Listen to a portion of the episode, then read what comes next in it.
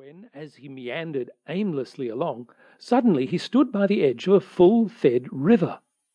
Never in his life had he seen a river before. This sleek, sinuous, full bodied animal, chasing and chuckling, gripping things with a gurgle and leaving them with a laugh, to fling itself on fresh playmates that shook themselves free and were caught and held again. All was a shake and a shiver, glints and gleams and sparkles, rustle and swirl, chatter and bubble. The mole was bewitched, entranced, fascinated. By the side of the river he trotted as one trots, when very small, by the side of a man who holds one spellbound by exciting stories.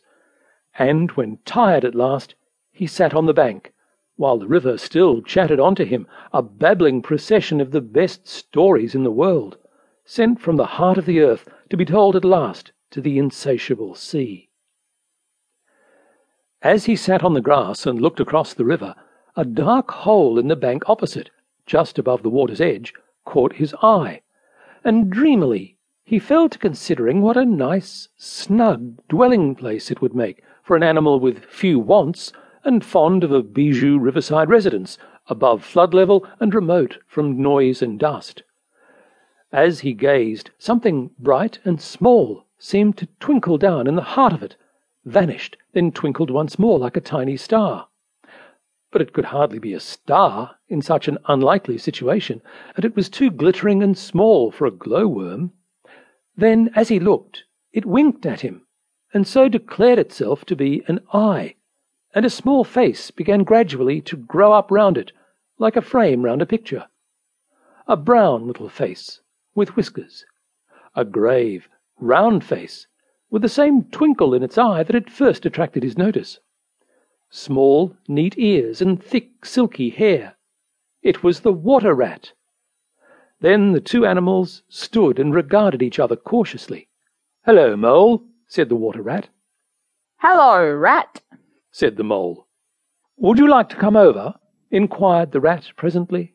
Oh, it's all very well to talk, said the mole rather pettishly he being new to a river and riverside life and its ways. The rat said nothing, but stooped and unfastened a rope and hauled on it, then lightly stepped into a little boat, which the mole had not observed. It was painted blue outside and white within, and was just the size for two animals, and the mole's whole heart went out to it at once, even though he did not yet fully understand its uses. The rat sculled smartly across and made fast. Then he held up his forepaw as the mole stepped gingerly down. Lean on that, he said. Now then, step lively. And the mole, to his surprise and rapture, found himself actually seated in the stern of a real boat. This has been a wonderful day, said he as the rat shoved off and took to the sculls again. Do you know, I've never been in a boat before in all my life. What? cried the rat, open mouthed. Never been in a. You never. Well, I. What have you been doing then? Is it so nice as all that? asked the mole shyly, though he was quite prepared to believe it as he leant back in his seat and surveyed the cushions, the oars, the rowlocks, and all the fascinating fittings, and felt the boat sway lightly under him. Nice? It's the only thing, said the water rat solemnly, as he leant forward for his stroke. Believe me, my young friend, there's nothing, absolutely nothing, half so much worth doing as simply messing about in boats. Simply messing, he went on dreamily, messing about in boats. Messing. Look ahead, rat! cried the mole suddenly. It was too late. The boat struck the bank full tilt. The dreamer, the joyous oarsman, lay on his back at the bottom of the boat, his heels in the air. About in boats, or with boats. The rat went on composedly, picking himself up with a pleasant laugh. In or out of 'em, it doesn't matter. Nothing really seems to matter, that's the charm of it.